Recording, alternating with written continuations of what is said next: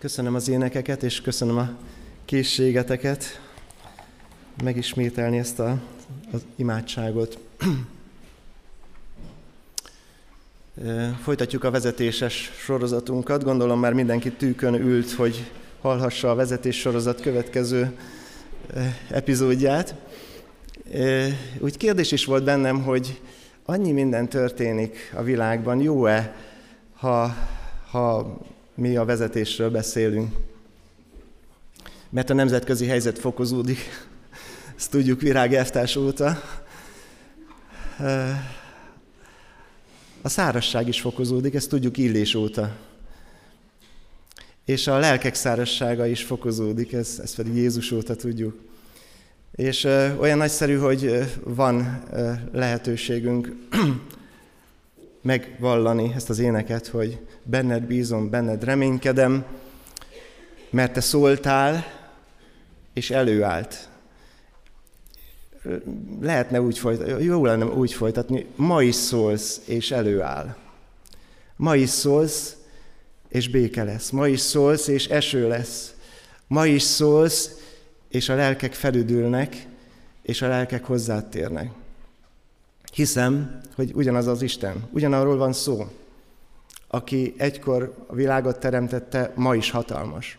És amikor ezen gondolkoztam, és úgy a, a gyülekezet is előttem volt, hogy vajon miközben én a pásztorló vezetésről beszélek, nem-e a benzináremelésen jár az eszetek, vagy a különféle történéseken, velem együtt persze én sem vagyok kivétel, aközben ö, megerősödtem abban, hogy jó nekünk erről szólni. És engedjétek meg, mielőtt az igét felolvasom, hogy hadd tegyem ezt, és egy picit a vezetés szükségességét is hozzam elétek. Mert ezekben a nehéz időkben, amelyek nem mostaniak, ahogy már utaltam is rá, hogy mindig voltak ilyen idők a történelemben, nem mostaniak, ezekben a nehéz időkben szükség van vezetőkre. És ezt a Biblia sokszorosan aláhúzza. Most csak néhány igét emelnék ezek közül ki. A példabeszédek könyvében azt olvassuk, hogy vezetés nélkül elbukik a nép. Lehet bármilyen nagy baj, lehet bármilyen nagy öröm.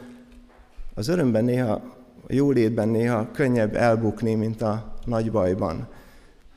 De azt mondja a Biblia, ez legtöbbször akkor következik be, ha nincs útmutatás, ha nincs vezetés. Aztán látunk is ilyen történet a Virág könyvéből, hogy volt egy időszak, amikor nem volt vezető. Nagyon érdekesen jellemzi ezt a Biblia, azt mondja, hogy abban az időben mindenki azt csinálta, amit jónak látott. Hát, szép kis káosz. A káoszt a, a, a, a ördög hatalma idézi elő. Tehát ha nincs vezető, az a káoszhoz vezet, utal erre itt a Biblia. Vagy Jézus nagyon érdekes dolgot mond, azt mondja, hogy ha a vezető nem lát, ha vak a vezető, és itt most eltekintve minden olyan gondolattól, hogy vannak vak emberek, vannak vak testvérek, akik úgy élik az életüket, hogy fizikailag nem látnak. Nem erről beszél itt Jézus, arról beszél, hogy ha a vezető nem lát, akkor bizony nagy baj van, mert akiket vezet, azt nem tudja, hova vezeti. Ismertem egy embert még a 80-as években, aki buszvezető volt Budapesten. Jó szándékú, de vicces ember volt, és az egyik végállomáson, amikor a busz várakozott, és már felszálltak az utasok, gondolta megvicceli a, az utasokat, és fehér bottal, sötét szemüveggel felszállt a buszra. Föl is segítették, nagyon ö, ö, kellemes volt az utazó közönség, csak akkor lepődtek meg, amikor beült a volán mögé. Ez egy igaz történet olyannyira, hogy ezt az embert utána ki is rúgták a munkahelyéről a, a viccelődéséért. Hát én nem tudom, hogy ti akarnátok-e ilyen buszban utazni, amelyet egy vak vezet. Erről beszél itt Jézus. Ha vak vezet világtalant, akkor mind a ketten a gödörbe esnek. Ez a buszsofőr csak eljátszotta, hogy ő vak, de egy olyan helyzetet idézett elő, amikor az általa vezetettek nagyon megrémültek, féltek, félelembe estek. Ha egy busz esetén, egy fizikai közlekedési eszköz esetén ez a helyzet, mennyivel inkább ez a helyzet egy gyülekezetben. Éppen ezért nagyon fontos, hogy olyan vezetők legyenek, akik látnak, akik látnak és vezetnek. Ezért van ez a sorozatunk, hiszen előjáróság választás közepette vagyunk, és szeretnénk ezt a néhány alkalmat arra megragadni, hogy ti is imádkozzatok azért, hogy gyülekezetünkben olyan vezetők legyenek, hiszem, hogy Isten kirendeli, de olyan vezetők legyenek, akik látnak, olyan vezetők legyenek, akik jól vezetik Isten népét. Ez a vágyunk, és ezt szeretnénk munkálni ezeken a vasárnapokon. Nagy szükség van tehát ilyen vezetőkre, nagy szükség van vezetésre. És egy szép példát fogunk most felolvasni Péter apostol, aki vezető volt a gyülekezetben, néhány tanácsot írt nekünk arról, hogy hogyan kell vezetni. Keresétek is meg a Bibliátokban Péter apostol első levelét, annak az ötödik részét, és az első négy verset fogom felolvasni.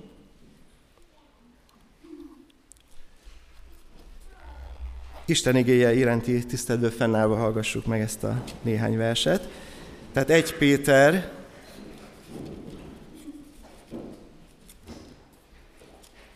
öt, első versétől.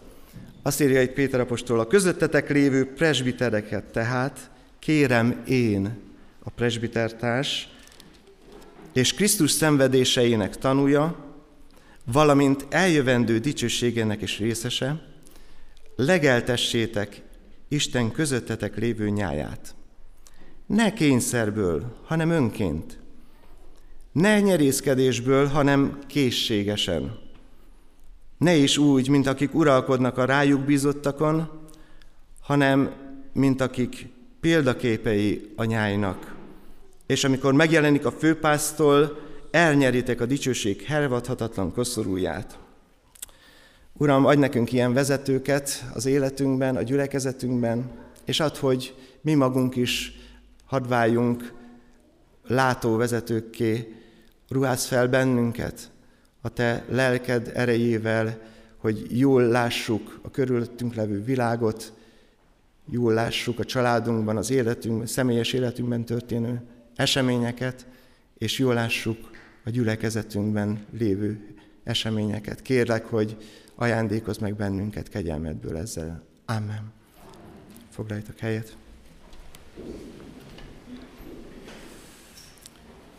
Péter tehát, mint vezető, mint vezető társ áll itt előttünk, mert Isten úgy rendelte, hogy legyenek vezetők, ahogy erről már szóltam. Azért rendelt Mózes, Mózeseket, azért rendelt Józsuékat, Gedeonokat, Dávidokat, és így tovább, és azért rendelt az új szövetségi gyülekezetben presbitereket, diakónusokat, előjárókat, hogy az ő terve szerint az ő munkájába kapcsolódjunk be. Péter apostol nagyon alázatosan, szeretettel a nyáj közül jelenkezik, és azt mondja, hogy a vezetőket kérem én, mint presbiter társ, tehát mint társatok. Aztán kérem én, mint Krisztus szenvedésének tanúja, és kérem én, mint eljövendő dicsőségnek is részese. Ez a hitnek a bizonyossága az életében. Az első a, a valóság, hogy ő presbiter, ő vezető, Istentől elhívott vezető.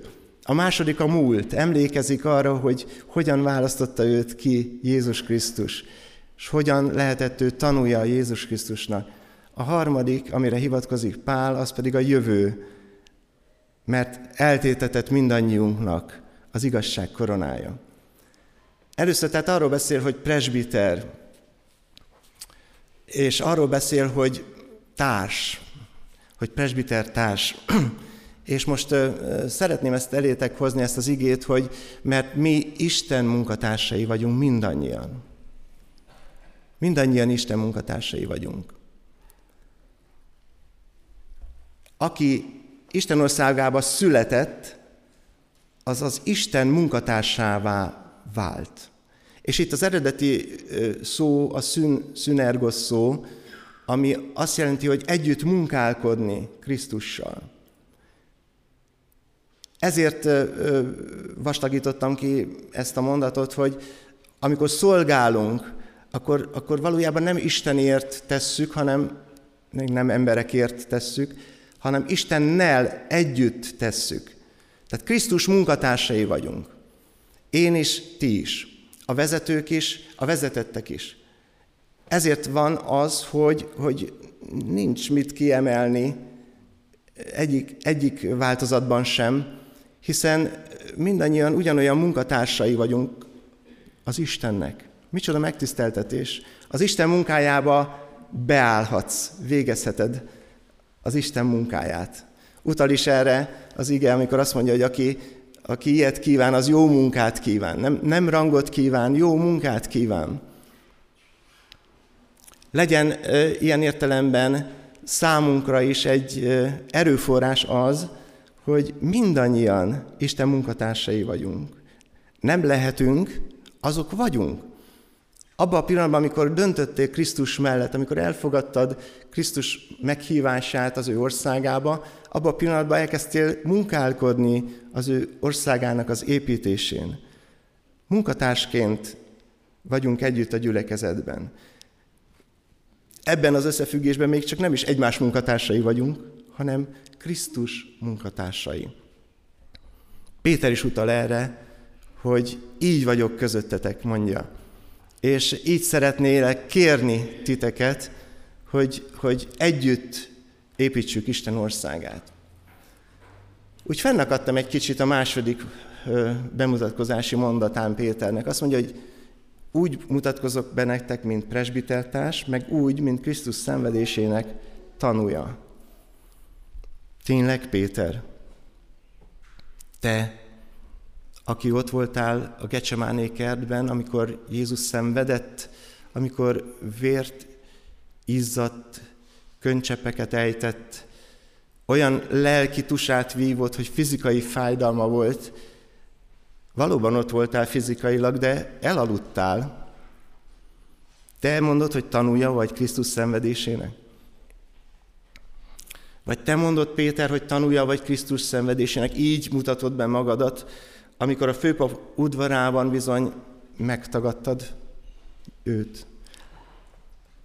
Lehet, hogy láttad,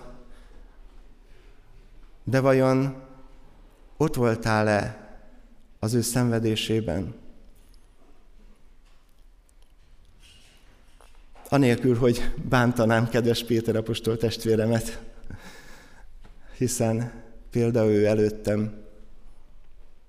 Mégis fölmerültek bennem ezek a kérdések, és amikor olvassuk az igében, hogy keservesen sírt, akkor én azt gondolom, hogy ő ezt a fájdalmat átélte ott abban a pillanatban, amit, amit Jézus arcán látott. Amikor tudatosult benne, hogy az Isten, ami bűneink terhét magára vette, amikor, amikor teljes átéléssel tanújává vált Krisztus szenvedésének. És hogyha még fizikailag nem is vagy tanúja, de tanúja lehetsz te is Krisztus szenvedésének, akkor, amikor gondolsz az ő megváltó munkájára. Akkor, amikor leteszed a kereszthez a te terheidet. Akkor, amikor ö, látod Krisztusnak a szenvedését. Péter hangsúlyozza ezt, és azt mondja, hogy, hogy én úgy, úgy szeretnék közöttetek lenni, mint aki tanulja ennek a szenvedésnek. És aztán arra gondoltam, hogy igen, Krisztus elment utána a földi létből, de Péter itt maradt. És tudjátok, amikor Péter itt maradt, és az első prédikációjára megtért, hár, megtért 3000 lélek, akkor azt a 3000 lelket ő, ő gondozta, ő tanította presbitertársaival együtt, az első gyülekezetet. És nagyon furcsát mond Pálapostól, amikor a gyülekezetre gondol, azt mondja, hogy örülök a ti értetek elviselt szenvedéseimnek, mondja ezt a korintus, kolossi gyülekezetnek. És testemben betöltöm mindazt, ami Krisztus gyötrelmeiből még hátra van. Van, amit a Krisztus nem szenvedett el? Az a gyülekezetnek a fájdalma. És Péter, amikor arról beszél, hogy Krisztus szenvedésének a tanúja, akkor arra is utal, hogy az újjászületettek közösségében, ha nehézség van, ha fájdalom van, annak én tanúja vagyok. És nem csak szemlélője vagyok, tanúja vagyok. Hordozom azt a terhet. Tehát már nem csak látnia kellett időzőjelben Jézus szenvedését, hanem saját maga is átélte a gyülekezetben mindezt. Hiteles tehát Péter tanúsága. Hiteles, mint presbitertárs, és hiteles, mint Krisztus szenvedésének a tanúja. Te tanúja vagy-e Krisztus szenvedésének? Arra hívlak, hogy légy tanúja. Azt mondja Pál, ennek nagyon egyszerű módja van. Ha felnézel a keresztre, akkor tanul, tanuljává válhatsz. Ha felnézel a keresztre, és látod lelki szemeiddel Krisztust, akkor ebben a szemléletben egyszer csak azt veszed észre, hogy már nem ő van ott. Nekem kellene ott lennem, de ő vállalta át helyettem. És Pálapostól erre így utal, hogy mi pedig, miközben fedetlen arccal, mint egy tükörben szemléljük az Úr dicsőségét, ugyanarra a képre formálódunk át az Úr lelke által dicsőségről dicsőségre. Az első tagmondatban egyetlen cselekvést jelentő igét találtok. Szemlélni az Úr dicsőségét. Az Úr dicsősége a kereszt. Tegyétek ezt otthonotokban, csendességetekben, lelki elcsendesedésetekben szemléljétek Jézust az ő szenvedésében, és akkor Isten munkatársaival váltok, mint Péter. Nagyszerű ez a lehetőség, amit Isten kínál számunkra. És Péter, amikor így elénk tárja az ő helyzetét, akkor kér bennünket, hogy kéri a vezetőket, hogy legeltessétek az Isten közöttetek lévő nyáját. Ön szép ez a mondat, már, már ebbe is benne van, hogy közöttetek levő nyájról van szó. Olyan nyájról, akinek nem fölötte álltok, hanem, hanem benne éltek, hiszen munkatársként ti is részese vagytok ennek a nyájnak. Elétek hozom ezt az igét, amiben a ige hirdetésnek egy nagyon érdekes módját tárja itt elénk az ige, amikor Pál tanácsot ad Timóteusnak, meg máshol is az igében, korintusiakhoz is szól erről, akkor, akkor azt tanácsolja, hogy ha van ilyen vezető közöttetek, aki hirdeti Isten igéjét, akkor azt becsüljétek meg. Becsüljétek meg úgy, mint az ige hirdetőjét. Becsüljét, becsüljétek meg, kétszeresen mondja. Nem tudom pontosan mire gondolt, én elmondom, hogy én mire gondolok. A kétszeres megbecsülés jelentheti az anyagi, és jelentheti a szellemi megbecsülést is. Igen, tehát amikor, amikor a gyülekezet vezetőiről beszélünk, akkor, akkor nem ördögtől való az, hogy valakik teljes idejükben végzik az ige hirdetését. És erre hittel ráállnak. És amikor ezt teszik, akkor, akkor a gyülekezet ezt felismeri és kettős megbecsülésben részesíti. Nagyon fontos ez a, ez a lehetőség, amit Isten elénk tár. Mit jelent konkrétan legeltetni? Nyilván jelenti azt, hogy enni adni a bárányoknak. Itt az ige hirdetéséről van szó. Arról, hogy, hogy fontos a Isten népe felé úgy szolgálni, hogy az igét elmondani, újból és újból az evangéliumot hirdetni. Fontos lélegeztetésre tanítani őket. Fontos megkeresni, ha elvesznek. Fontos bekötözni a sebeket, hogyha megsérülnek. És fontos utat mutatni. Jó legelőre vezetni, ahogy Dávid írja a 23. Zsoltárban.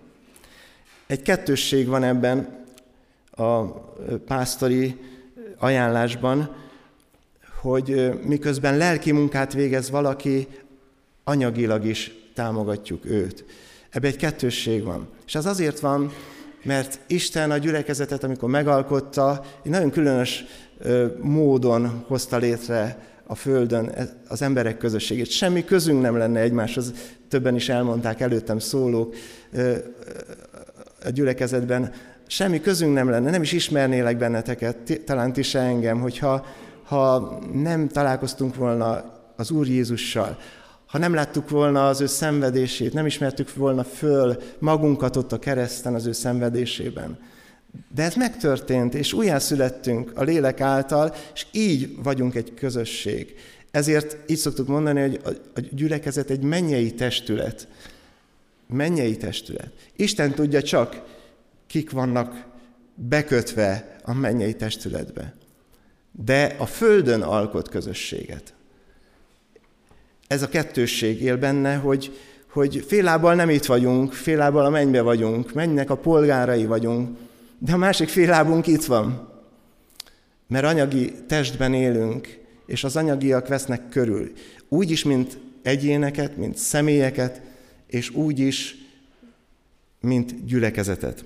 Éppen ezért nagyon fontos a vezetésben erre figyelni, és fontos olyan embereket felismerni, akiket Isten elhív, és ezért akár presbiteri, akár diakónusi szolgálatban, hát rájuk bízni ezt a terhet, rájuk helyezni ezt a súlyt. Örülök, hogy a mi gyülekezetünkben is vannak ilyen testvérek, vannak ilyen emberek. Még egy gondolat, ezzel nem feltétlenül kell egyetértenetek. Én úgy látom, hogy a, presbiteri szolgálatban és a diakonusi szolgálat legfőképpen talán abban különbözik, amit így mond az ige, hogy a presbiter tanításra alkalmas. Tanításra alkalmas. Nyilván vannak, vannak fizikailag avatott testvérek, ez már az ige erről nem ér az avatásról, hanem ez az egyházban kialakult gyakorlat. És Előfordul az, hogy valakit felavatnak diakónusnak, vagy fel se avatnak, és mégis igét hirdet. Nagyon helyesen. Én azt gondolom, hogy szellemi értelemben, aki tanításra alkalmas, az az Isten országában ilyen értelemben vezető. Szellemi vezető, hiszen Isten igéjét hirdeti. És ilyen értelemben lehet azt mondani, hogy ő presbiter is. Azzal együtt hangsúlyozva, hogy ez semmi kiváltságot, csak munkát jelent. Ugye hallottuk néhány héttel ezelőtt, hogy az ige négy kifejezés használ erre a szellemi vezetés formára a püspököt, a presbitert, a vént és a felvigyázót. Ez mind ugyanazt jelenti. És a presbitereknek ilyen értelemben felelőssége a gyülekezetnek a szellemi vezetése. és miután Péter apostol magát ilyen módon elénk tárja, az ő szívének a benső voltát ilyen módon elénk tárja, mint egy hitelessé válik arra, jogosultá válik arra, hogy tanácsot is adjon. Három tanácsot ad, és én ezt szeretném most aláhúzni és kiemelni felétek, hogy ez a három tanács tulajdonképpen a pásztorló vezetésnek három alapkritériuma, a mai ige alapján. Az egyik tanácsa Péter apostolnak azt mondja, hogy, hogy akik így vagytok vezetők a gyülekezetben, ne kényszerből, hanem önként vezessetek. A másik tanácsa azt mondja, hogy ne nyerészkedésből, hanem készségesen vezessetek. És a harmadik tanácsa azt mondja, hogy ne uralkodjatok a rátok bízottakon, hanem úgy éljetek közöttük, mint példaképei anyáinak. Ezt a három pontot szeretném még veletek közösen megnézni. Az első tehát az, hogy ne kényszerből, hanem önként. Kell ezt mondani? annyira triviális, annyira egyszerű, annyira magától érthetődő. Amit kényszerből tesz az ember, az, az, az, az mindig saras egy kicsit. Emlékszem olyan szituációkra, amikor tanulnom kellett, hát nem volt a kedvenceim között, vagy amikor föl kellett takarítani, és így tovább. A kényszer az, az, az mindig, mindig egy picit rányomja a bélyegét is arra a feladatra. Van, akire rábízunk egy takarítást, kényszerből megcsinálja, de nincs benne köszönet, mert újra kell kezdeni. De ha önként teszi ebben az igének ebben az értelmében, akkor, akkor az nagyon szép eredményt hoz. Úgyhogy ez a tanácsa nagyon fontos Péter apostolnak, és azon gondolkoztam, hogy hogyan lehetséges ez. Hozok nektek két példát, egy, egyrészt arra, hogy ne kényszerből, másrészt arra, hogy örömmel. De mielőtt ezt teszem, hadd utaljak az Úr Jézusnak arra a szavára, hogy, hogy vagy arra, arra példázatára, amikor ő arra, arról beszél, hogy, hogy aki megtelik Isten szeretetével, abból egyszerűen túlárad ez a szeretet. János evangélium a 7. rész 38. versében azt olvassuk, mondja Jézus, aki hisz én bennem, élő víznek folyamai ömlenek abból. Én azt gondolom, hogy az igét hirdetni, az evangéliumot hirdetni nem érdemes másként. Csak hogyha te is megtehetsz ezzel. És nagyon fontos, hogy, hogy mindig legyen puffered, mindig legyen olyan, olyan hátsó tartalékod, amely, amely biztosítja azt, hogy a forrás nem apad ki. Ézsaiás így fejezi ezt ki, egy nagyon szép ige, az Ézsaiás 58.11. Az Úr vezet majd szüntelen, kopár földön is jól tart téged. Ez a mai időkre is igaz, még ha a száj van, akkor is. Kopár földön is jól tart téged. Csontjaidat megerősíti, olyan leszel, mint a jól öntözött kert, mint a forrás, amelyből nem fogy ki a víz. Gyakran járunk hegyekben, erdőkben, és általában, vagy sokszor a turista utak egy-egy forráshoz vezetnek bennünket.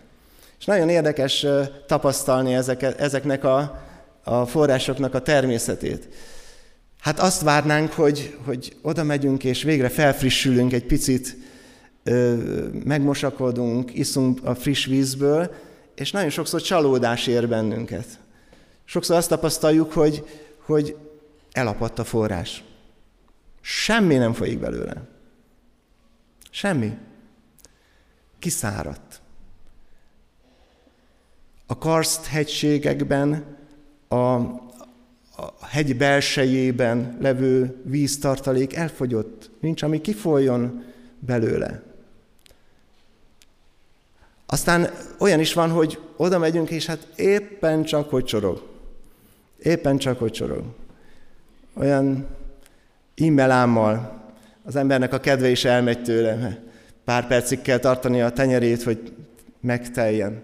De csorog legalább. És képzeljétek, még olyat is láttam, ami művileg volt bekötve. Mert már nem volt, nem volt igazi forrás mögötte. És hát persze nagyon sok esetben találkozunk igazi forrással. És képzeljétek el az ige hirdetőt, akinek kiürül a puffer tartaléka, akinek lemegy az a szeretet szintje, amit Krisztustól kapott.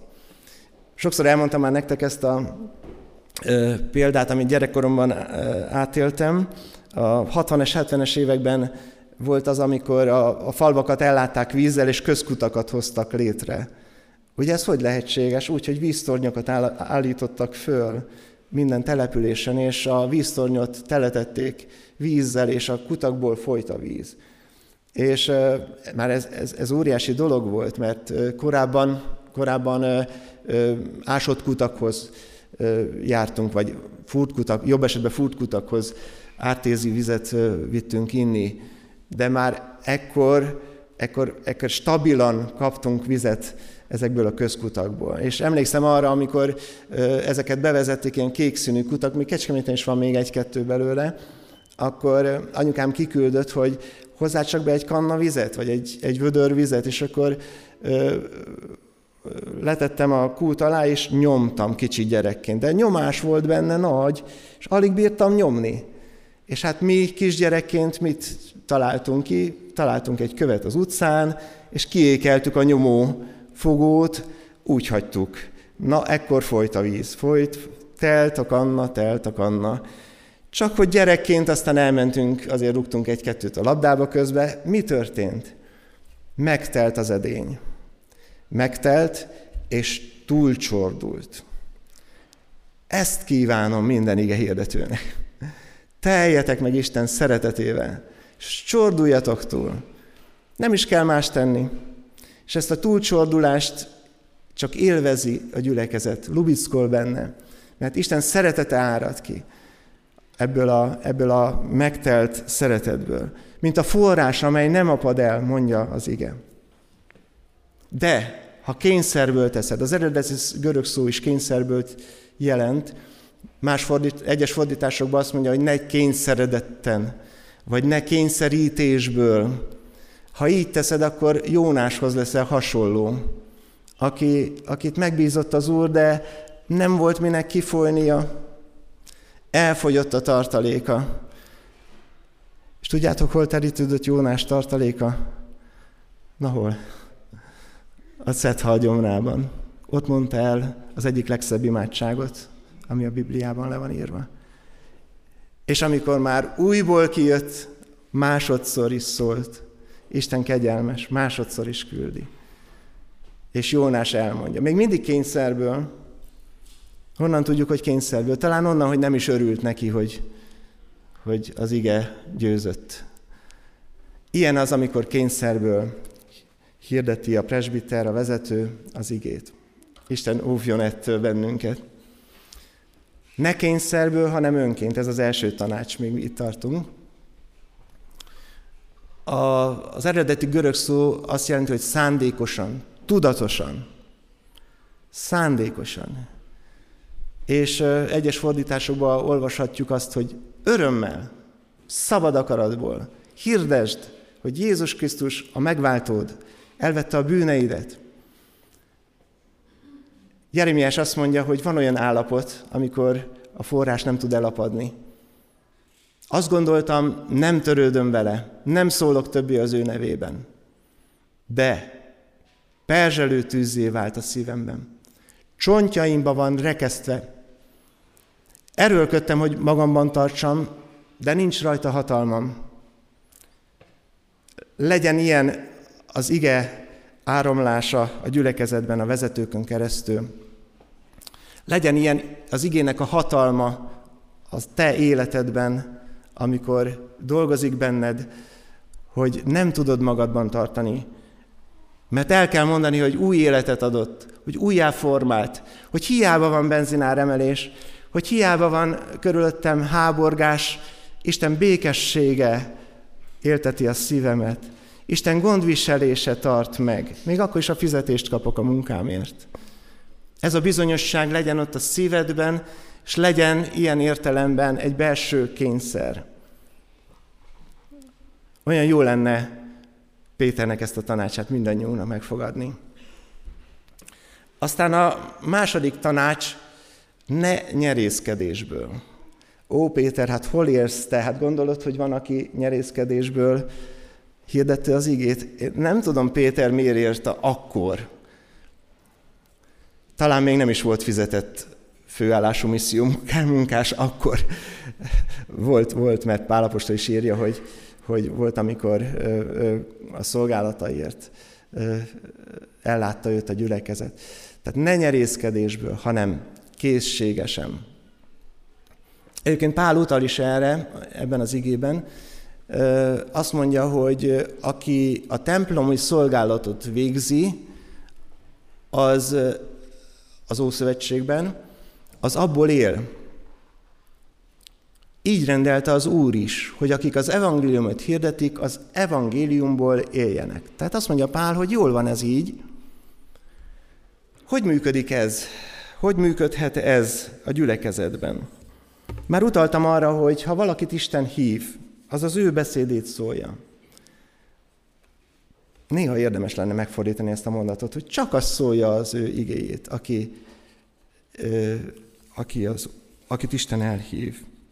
Isten legyen irgalmas hozzám is, és mindannyiunkhoz, hogy ez így legyen. De aki ezt teszi, azt mondja itt az ige, hogy, hogy arról az, az felismeri a gyülekezet, és a gyülekezet ö, pótolja az ő szükségeit. Nagyon leegyszerűsítve feltehetjük ezt a kérdést, fizetést kap az Isten embere, vagy Isten gondviselését élvezi. És én az igéből úgy látom, hogy, hogy ha valaki elhívatással hirdeti az igét, akkor ő ezt teljesen Istenre bízva teszi. És látok erre nagyon szép példákat gyülekezetünkben is, más gyülekezetekben is. És nem azért teszi, mert fizetést kap érte, hanem azért, mert Isten elhívta, mert csontjaiban van rekesztve. És ettől, ennek az ellenkezőjétől óv bennünket az ige. Azt mondja, hogy, hogy sajnos erre is nagyon sok példát lehetne látni, az egyháziasodás meghozta ezt az ipart, hogy van, aki ebből él. És, és hogyha ebből él, és már nincs mit mondani, akkor is mondani kell, mert különben nem adnak nekem fizetést, vagy akkor is mondani kell, mert hát ez a dolgom. Ne rút nyerészkedésből. Talán Svájcban működött régen egy kréker közösség, ahol az volt a szabály, hogy leültek a testvérek, és ha nem volt kijelentés, akkor bizony csendben maradtak. Nem mondom, hogy ezt kell nálunk tenni. Azt mondom, hogy legyen kijelentés, legyen, legyen forrás, legyen felüdülés, amit továbbadunk. Ezért imádkozzunk, imádkozzunk, hogy a vezetők választásánál is legyen ez prioritás ebben az értelemben. És legyen ez egy, egy irány, hogy akik Isten munkájában vagytok, vagyunk, ne haszonlesésből, ne rút nyerészkedésben, milyen szép szó. Nem tudom, hogy szépnek ítélitek-e. Rút nyerészkedés, az, az eredeti még, még, még, még durvábban fogalmaz, mint amit lemertek fordítani. hanem, hanem vágyakozóan. Vágyakozóan. Végre megoszthatom, végre túlcsordulhat Isten szeretete az életemben keresztül. Készségesen, buzgóságból, odaadással, jó indulattal. Jó lenne megfogadni, jó lenne megélni Péter apostolnak ezt a tanácsát a pásztorló vezetésben. Mert akkor lesz hasznos, akkor lesz építő mindannyiunk számára. Pár nagyon nehéz mondatot mond itt, megmondom őszintén, beletört a bicskám is, úgyhogy házi feladat lesz ezt az ige szakaszt értelmeznetek. Azt mondja itt Pál, hogy mert ha az evangéliumot hirdetem, azzal nincs mit dicsekednem, mivel kényszer nehezedik rám, itt utal a Jeremiási kényszerre. Jaj nekem ugyanis, ha nem hirdetem az evangéliumot. Mert ha önként teszem ezt, jutalmat kapok. Ha pedig nem önként, sáfássággal vagyok megbízva. Gyakorló lelkipásztor testvéreim, talán akik esetleg hallják ezeket a mondatokat, azt kérdezik, jaj, Laci, hol élsz te? Hol élsz te? Volt lelkipásztor, aki, aki például engem bemerített a Rácz Pista bácsi, már nem él, nincsen közöttünk, hazament az Úrhoz. Ő elmondta gyakran, hogy olyan körzetállomásban szolgált, ahol 28 gyülekezetet vitt a körzetben. 28. Gondoljátok bele, minden héten 28 helyen igét hirdetni. Még ha nem is feltétlenül száz fő előtt, néhány fő előtt. De mostani lelkipásztorok közül is volt, aki elmondta, hogy heti tizen néhány prédikáció. És ők, ők, ők föltették ezt a kérdést, hogy Laci, hol élsz te? Hát könnyű neked, hát ö, időnként elmondod ezt az igazságot, ki vagy okosodva, Isten őrizzen ettől. A hűség, mint a sáfári feladat, nagyon fontos dolog ebben a szolgálatban. Máshol úgy fordítja az ige, hogy ügyintézéssel vagyok megbízva. Tehát a, a kitartás, a hűség Isten előtt egy nagyon pozitív érték. De azt mondja, hogy, hogy helyez arra hangsúlyt, és mikor készülsz, mikor, mikor Isten elé állsz, mikor a gyülekezet elé állsz, akkor ez legyen a fő motivációt, hogy, hogy a forrásból merítek, ahogyan Jeremiás és a korábbi égékben erről olvastunk. És a harmadik tanács, az utolsó, amit ad nekünk Péter apostol, azt mondja, hogy ne is úgy, mint akik uralkodnak a rájuk bízottakon, hanem mint akik példaképei anyáinak. Ne is úgy, mint akik uralkodnak. Nehéz erről is jól beszélni. Én, én nem gondolnám egyik lelkipásztorról sem, egyik főállású missziómunkásról sem, hogy uralkodni szerette, szeretne a rájuk bizottakon. Nem gondolom. De tapasztalatból gondolom és tudom, és azért is mondom nektek, mert bizonyára Péter is tapasztalt ilyet, azért írta le, hogy van ilyen. Nem a szándék, hanem a gyakorlat válik néha uralkodóvá. A presbiterek, a főállású missziómunkások, az igehirdetők, ők is emberek. És amikor nem az ő akaratuk érvényesül egy közösségben, ugye mennyei testület, földi közösség. És a kettőt összeéleszteni szeretetben, ahogyan Pálapostól nagyon sokféle formában beszél erről, ez egy művészet. De olyan művészet, amely csak az Isten lelkének a segítségével valósulhat meg. Amikor imádkozunk azokért a vezetőkért, akinek, akikre Isten pásztorló vezetést bízott, akkor gondoljunk ilyen módon is a vezetőkre, hogy, hogy legyenek ők nem uralkodók, hanem példaképek. Az eredeti szó azt jelenti, hogy uralkodik, hatalmat gyakorol felette, legyőz, leigáz. Ugye mennyei testület, Krisztus munkatársai vagyunk, földi közösség. A földi közösségben van egyfajta, van egyfajta rend. És, és kinek a szava győz? Hogyan valósul ez meg? Hogy működik a presbiteri vezetés? Hogy jutunk egységre? Ez mind Isten előtti lehetőség. Kegyelmi állapot az, amikor ez megvalósul. Az Isten munkájának az érdekében. Isten kegyelmének az áldása egy gyülekezetben, ha a vezetők egységben tudják hordozni Krisztus testét, mint Krisztus testének a tanúi. Jézus úgy tanítja erről a tanítványaikat, hogy oké, okay, hogy a világban az a rend, hogy a királyok uralkodnak. És még hogy uralkodnak, az hagyján, de jó tevőknek tüntetik fel magukat. Hát a gyülekezetben ne ilyen jó tevők legyetek, akik uralkodtok, és még azt is mondjátok, hogy mi jót teszünk, hanem köztetek más legyen a rend. És ez a más rend, ez a példakép. Nagyon érdekes a szó eredeti jelentése, azt mondja, ütésnyom, minta, mintakép, tartalom. Valami olyasmi, ami nyomot hagy, nyomot hagy benned, de pozitív nyomot.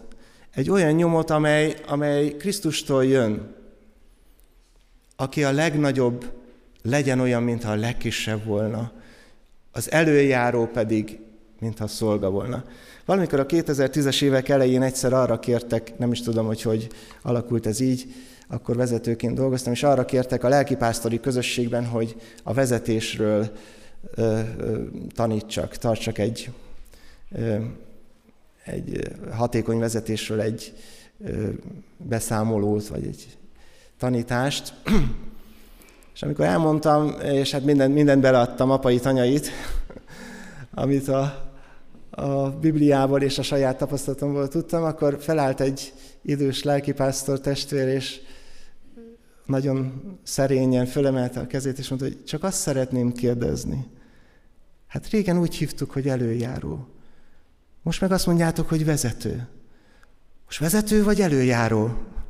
Hú, mondom, itt aztán jó helyre kerültem. Én tanítom azokat, akik, akik sokkal többet tudnak erről. Én azt hiszem, hogy ez egy folyamat, hogy valaki előjáróvá válik, hogy mintává válik, hogy példaképé válik. Isten elhívása alapján vezet. Isten elhívása alapján vezető. De, de a Krisztusi lelkülettel válik előjáróvá. És amikor imádkozunk az előjáró választásért, akkor legyen ez egy intenzív imádságunk. Már csak egy utolsó diám van. Köszönöm a türelmeteket. Ez a dia nagyon jó. A pásztorló vezetésnek van jutalma, mert azt mondja, azt mondja Péter, már a bemutatkozásánál mondja, hogy az eljövendő dicsőségének is a részese leszek, és a, még egyszer visszatér erre a gondolatra, és azt mondja, hogy amikor megjelenik a főpásztor, elnyeritek a dicsőség hervadhatatlan koszorúját. Vágytok erre? Vágyunk erre? És odaértem egy, egy jelmondatot, ezt, erre ne keresetek rá, ez a magyar foci válogatottnak az Insta oldala, de nagyon tetszik, csak együtt. Miért? Miért? Mert Isten munkatársai vagyunk. Csendesedjünk el, arra kérlek benneteket, hajtsunk fejet, hozzuk Isten elé a gyülekezetünket, hozzuk elő Isten elé az életünket, hozzuk Isten elé a vezetőinket ezekben a percekben.